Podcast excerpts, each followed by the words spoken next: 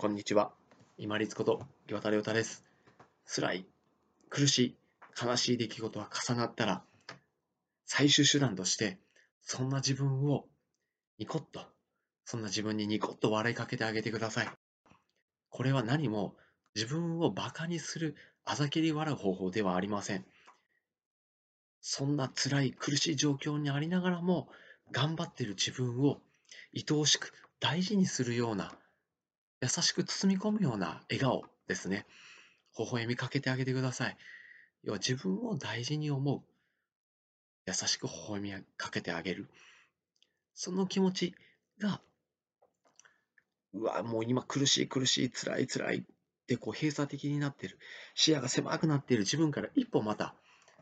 離れたところから自分を見てあげられる余裕、距離感を作れることができるんではないでしょうか。生きていればですね、皆さん、例えば学校での先輩、会社での、会社での上司、そして子供が生まれれば親、保護者になります。そういう時に、自分はこういう失敗をした、辛い思いをした、悲しい出来事が重なったっていう、そんなエピソード、一つや二つないと、まあ、逆にあった方が説得力が、説得力が増す場面ってありますよね。そうなんです。人間ってやっぱりきつい、苦しい、悲しいとか、マイナス、一見マイナスに思える出来事を経験して自分の受け入れる度量が増す。そしてそれを、まあ、跳ね返しながら自分のできることを繰り返していって、そしてなんとかやり過ごしていく。自分が成長していくっていう過程を踏んでいきますよね。だから、いや、違うよ。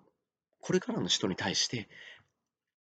みんな同じような経験をしてきてるから大丈夫だよっていう話をしてあげるときに、自分自身が経験してないと全然説得力がないんですよ。いや、実は私もこういう経験をしたんだけども、こういうふうな考えで、こういうふうな気持ちを持って、こういうふうな目の前のできることをやってたら、なんとかなったから、なんとかなるもんだよ、大丈夫だよって安心感を与えあげられ、与えてあげられる、そんな人になれられるように、今のこの苦しい、きつい時期があるんだと思うと、ちょっとこう意味合いが変わってきませんか？そしてちょっと距離感を持って自分の今のきつい状況を見ることができませんか？苦しい、きつい、悲しい出来事、重なるともうダメだ、思うかもしれません。けれども、そんな自分を優しく大事に包み込むように上からニコッと微笑みかけて笑いかけてあげてください。そうすると、まあ、自分で自分を認めてあげることになりますから、落ち着いて、そして目の前のできることを重ねていくことができます。ガワイばあちゃん、ご存知かもしれませんけれども、漫才師の島田義さんのおばあちゃんですね、は、こけたらそんな自分を笑えっておっしゃってたそうです。自分が失敗した、ミスした、悲しい出来事があった、長期的な出来事として捉えると、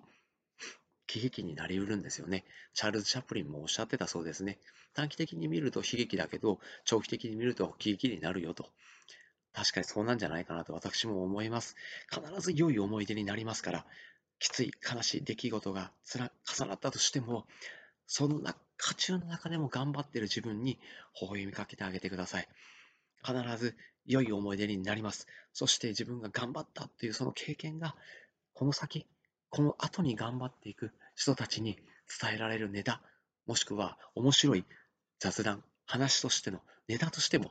自分の糧となります。共に頑張ってまいりましょう。本日もご清聴いただきましてありがとうございました。皆様にとって一日良い日となりますように。これにて失礼いたします。